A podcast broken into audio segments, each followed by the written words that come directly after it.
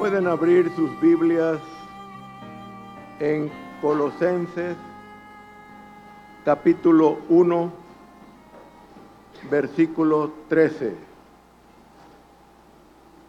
Colosenses 1, 13 y 14. El cual nos ha librado de la potestad de las tinieblas y trasladado al reino de su amado Hijo, en quien tenemos redención por su sangre, el perdón de pecados. ¡Qué mensaje tan poderoso! Como lo que el Señor ha hecho con cada uno de nosotros. Nos ha trasladado. El trasladar es mover algo de un lugar a otro.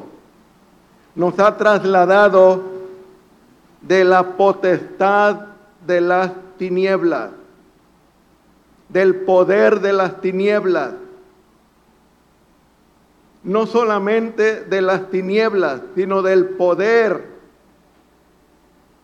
que estaba en nosotros, afectándonos en las densas sendas oscuras. Pero ahora, debido a Él, nos ha trasladado, ¿a dónde? Al reino. Aleluya. El reino de su amado Hijo. Todos tenemos experiencia de cómo el Señor nos ha trasladado desde las tinieblas al reino de Dios. Recordemos, vivíamos sin ley, haciendo lo que bien nos parecía, andando en la corriente del mundo, dejándonos guiar por esa influencia satánica del mundo. Y ahora nos ha puesto en otro lugar, ya no estamos en el lugar inicial, ya estamos en el reino de su Hijo amado.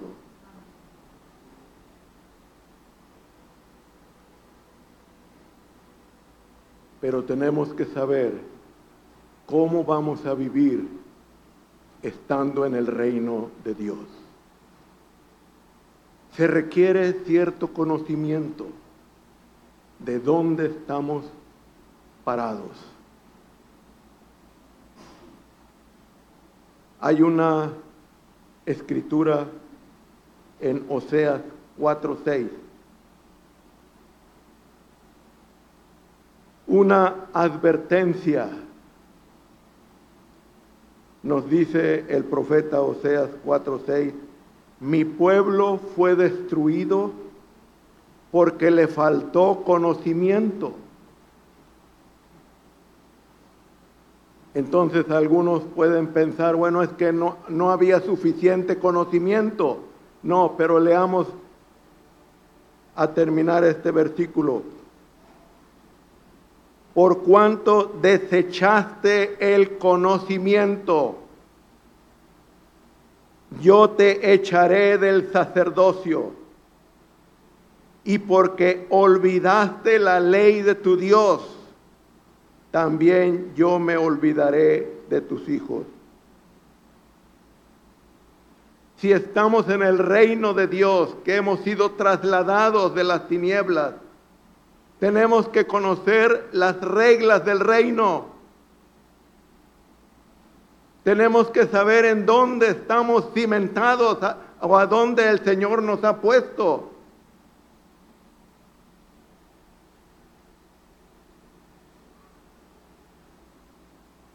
Faltó conocimiento, pero no porque se haya escaseado la provisión, sino porque has querido vivir tu vida como antes vivías. Estás muy contento con estar en el reino, pero tienes que conocer las reglas y vivir de acuerdo al reino de Dios. Traemos una mentalidad anterior en las tinieblas, pero recordemos que el poder de Dios nos ha trasladado a su reino.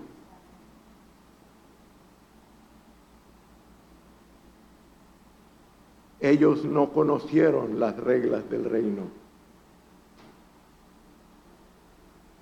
Saben que cuando el Señor nos creó a su imagen y semejanza. ¿Están conscientes de ello? Amén. Dice Génesis 1:27.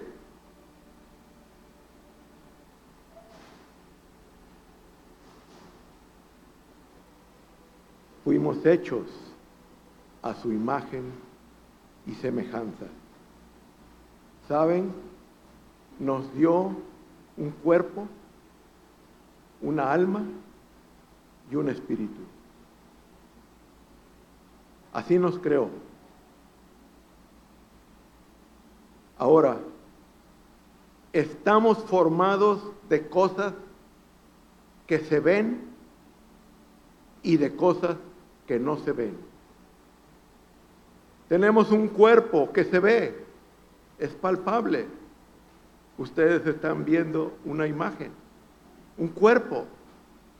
Pero hay algo del que el Señor nos proveyó que no se ve: el alma, el espíritu. No lo podemos ver. Entonces, hay cosas invisibles en nosotros.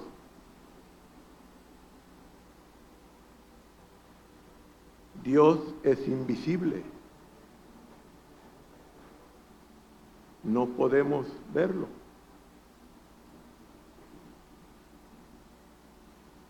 Por eso el Señor, en su grande misericordia, envió a su Hijo Jesús, que Él es la imagen del Dios invisible.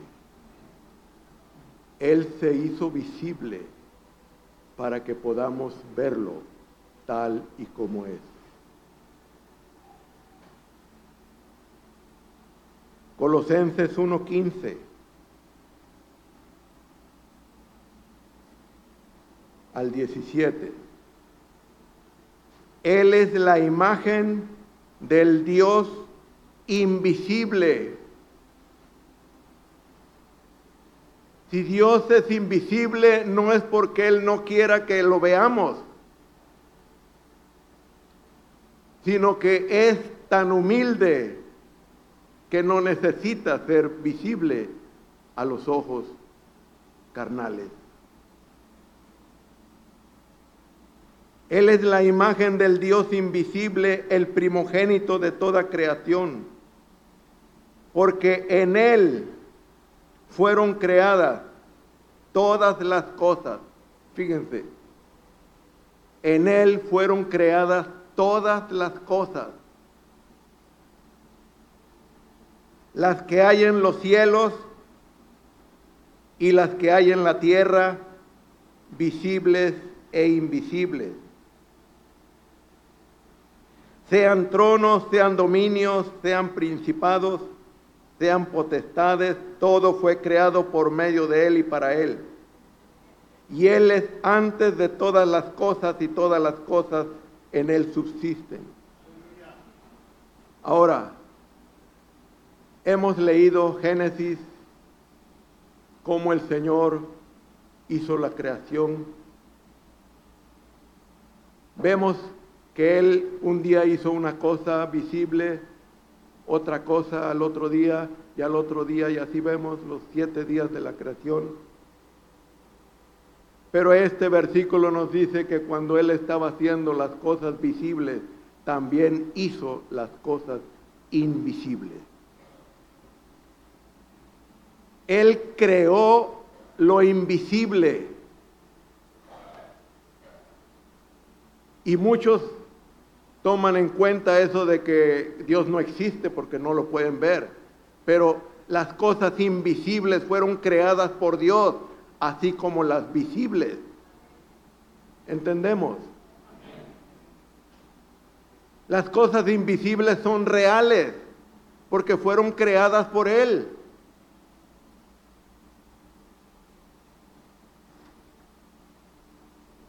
El Espíritu Santo nos pide que miremos las cosas que no se ven. Para muchos eso es raro. Tal vez muchos se pueden burlar de esto. ¿Cómo es que Dios está pidiendo que veas las cosas que no ves? El Señor quiere que pongamos nuestra atención en las cosas invisibles. Segunda de Corintios, capítulo 4, versículo 18. Segunda de Corintios 4, 18. No mirando nosotros las cosas que se ven. ¿Creemos que esta es palabra de Dios, hermanos? Amén. Entonces Él nos está diciendo que no miremos las cosas que se ven, sino las que no se ven. Pues las cosas que se ven son temporales, pero las que no se ven son eternas.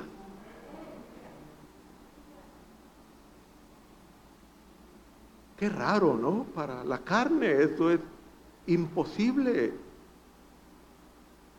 Hoy en día la gente quiere ver algo palpable, algo que se vea. ¿Han oído ustedes esas frases que dicen, hasta no ver, no creer? Muy común. Otros dicen, los papeles hablan. Quieren un papel para creer.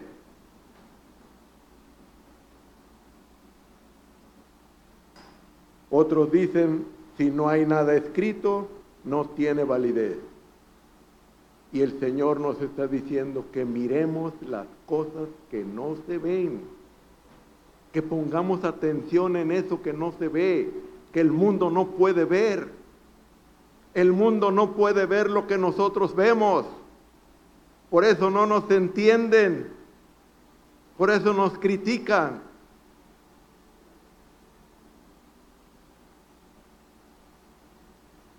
El mundo de los incrédulos se burla de esta verdad. ¿Cómo van a creer en algo que no ven sus ojos? ¿Saben? El mundo está viviendo su curso. Está haciendo lo que siempre ha hecho, atendiendo a vanidades. Pero recordemos que lo que se ve es temporal y lo que no se ve es eterno. Ahora, si voy en pos de cosas temporales, ¿por qué le estoy dando más importancia a las cosas que se ven? Y a las cosas que son eternas, que son las que no se ven ni las tomamos en cuenta. Mire, un ejemplo. Todos sabemos que tenemos algo valioso que Dios ha puesto en nuestro corazón. Amén. Su vida. Él ha depositado su vida en nosotros. ¿Eso vale? Amén. De mucho precio. Yo una vez me puse a pensar, bueno, entonces, ¿por qué cuando yo voy a un banco y necesito sacar un dinero e irme a una casa de cambio, a hacer un cambio para cambiar dólares? Apenas me dan ese dinero, lo meto a mi bolsa, en ese momento yo me pongo nervioso, buscando quién me va siguiendo, y a veces doy vueltas para si alguien me está siguiendo, ya lo perdí de vista, o me perdió de vista. Pero ¿por qué antes que no traía ese dinero, por qué no me ponía nervioso? porque le damos un valor a las cosas que se ven, un valor exagerado. Pero el Señor dice que debemos de ver las cosas que no vemos. Y cuando ando aquí nada más para el camión, 5:50, ni me pongo nervioso, pero traigo más valor aquí. Pero ¿por qué? ¿Por qué es así? Porque le damos más énfasis a lo que se ve, a las apariencias, a lo que la gente quiere ver, pero hemos sido llamados al reino. Y una de las reglas del reino es esta: hemos sido trasladados a su reino para que miremos las cosas invisibles de Él. Ahora, todos recordamos que los últimos tiempos serán como los tiempos de Noé. Todos sabemos, ¿no? Ahora, la sociedad de Noé estaba involucrada en lo que siempre ha hecho, siguiendo su ritmo, viviendo como vive el mundo hoy, casándose, dándose en casamiento, comiendo, bebiendo, trabajando y esto.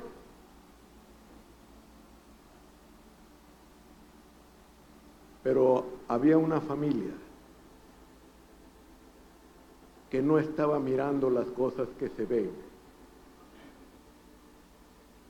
Noé y su familia estaban con sus ojos puestos en las cosas que no veían. Dice Mateo 24:37-39. Porque como en los días antes del diluvio estaban comiendo y bebiendo y casándose y dándose en casamiento hasta el día en que Noé entró en el arca, y no entendieron hasta que vino el diluvio y se los llevó a todos. Así será también la venida del Hijo del Hombre.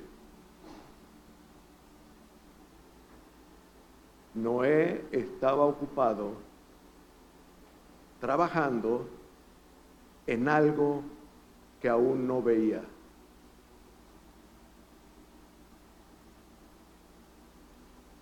Hebreos 11:7. Veamos ese pasaje. Hebreos 11:7. Por la fe Noé, cuando fue advertido por Dios acerca de cosas que aún no se veían, con temor preparó el arca en que su casa se salvase, y por esta fe condenó al mundo y fue hecho heredero de la justicia que viene por la fe. Estaba convencido de algo que no veía. La fe, la convicción de lo que no se ve, pero estaba seguro que estaba en lo eterno. Solo una familia estaba mirando al invisible, con fe. Hermanos, aquí estamos nosotros por fe. Amén. Sigamos mirando al invisible, al que no se ve.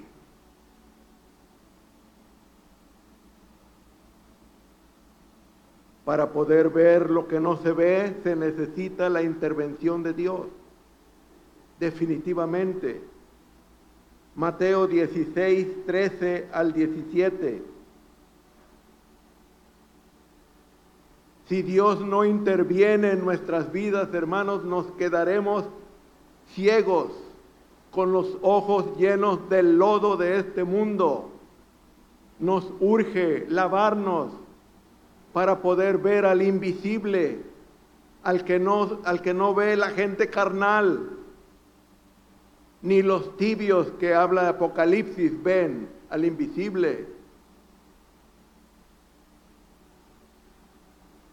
Dice, viniendo Jesús a la región de Cesarea de Filipo, preguntó a sus discípulos diciendo, ¿quién dicen los hombres que es el Hijo del Hombre? Ellos dijeron, unos Juan el Bautista, otros Elías y otros Jeremías y algunos de los profetas. Él les dijo, ¿y vosotros quién decís que soy yo? Respondiendo Simón Pedro dijo, tú eres el Cristo, el Hijo del Dios viviente. El Señor abrió los ojos de Pedro para poder ver al invisible. Tú eres el Cristo. Esa es la intervención de Dios que necesitamos para poder ver al Señor, para poder ver al invisible. Dios es invisible, es eterno. Ocupémonos de las cosas eternas, hermanos, y desechemos las cosas pasajeras, que hoy son y ya mañana no son. Como hoy oímos, hoy soy, la carne es hoy, ya mañana ya no es. Pero lo que prevalece es lo que no se ve. Esto es lo que no muere. Eso es exactamente lo que Dios es, algo invisible. Entonces le respondió Jesús, bienaventurado eres Simón, hijo de Jonás, porque no te lo reveló carne ni sangre, sino mi Padre que está en los cielos. Como seres espirituales que somos, nuestra esperanza está fundada en lo eterno.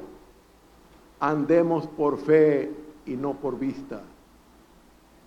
Somos hombres de fe, y sin fe es imposible agradar el corazón de Dios.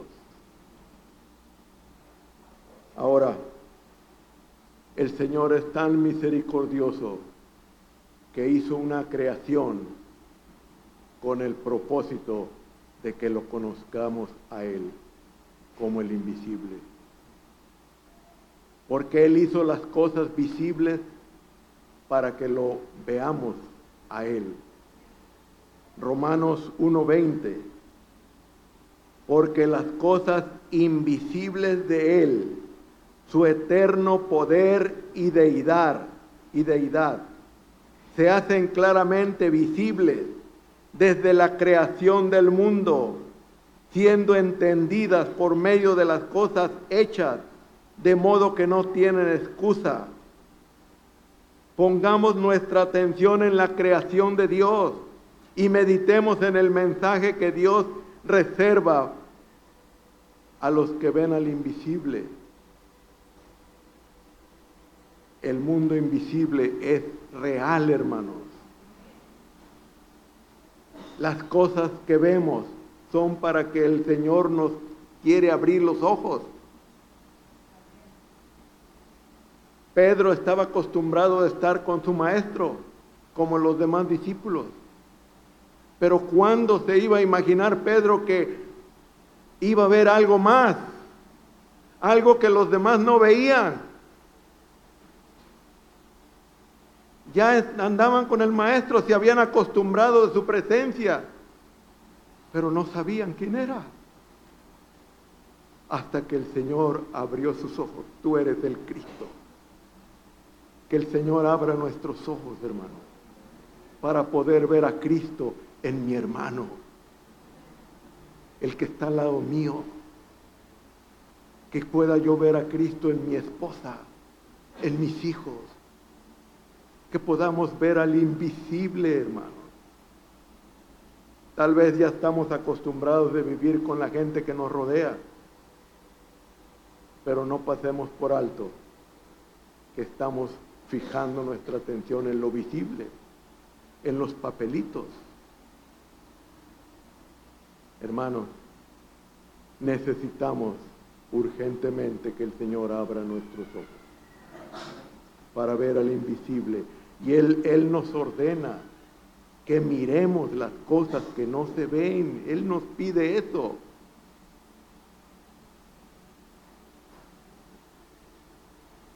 El mundo invisible es más real que el mundo visible. Lo que se ve es para que entendamos lo que no se ve.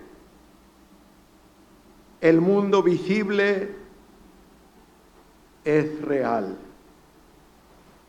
Un ejemplo, cuando usted ve unas hormigas que están moviéndose, llevando cargamentos, miren, antes de matarlas, medite en su trabajo y quédese ahí mirando a las hormigas. ¿Con qué diligencia trabajan? El Señor las creó para que nosotros veamos cómo es el Señor, que aún ha tenido cuidado de esos animalitos tan pequeños. Ya que vimos el mensaje que Dios quería darnos, ya las puedes matar.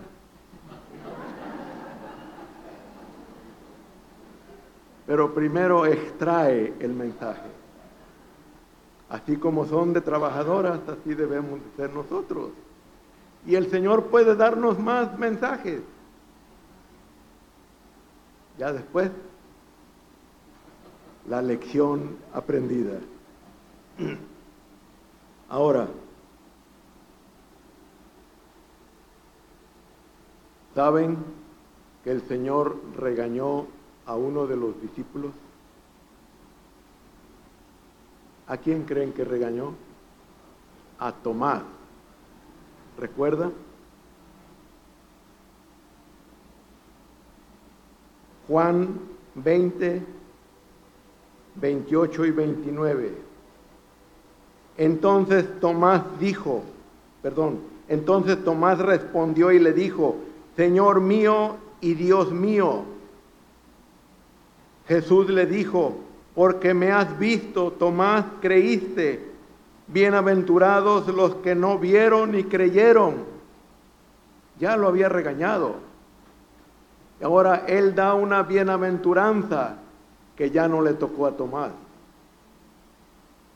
Porque dice, bienaventurados los que no vieron y creyeron.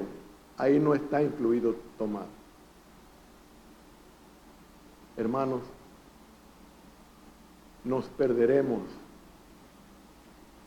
del propósito por el cual fuimos creados si seguimos ciegos como el mundo. Eso de venir a este mundo y morir sin ninguna esperanza es lo más lamentable.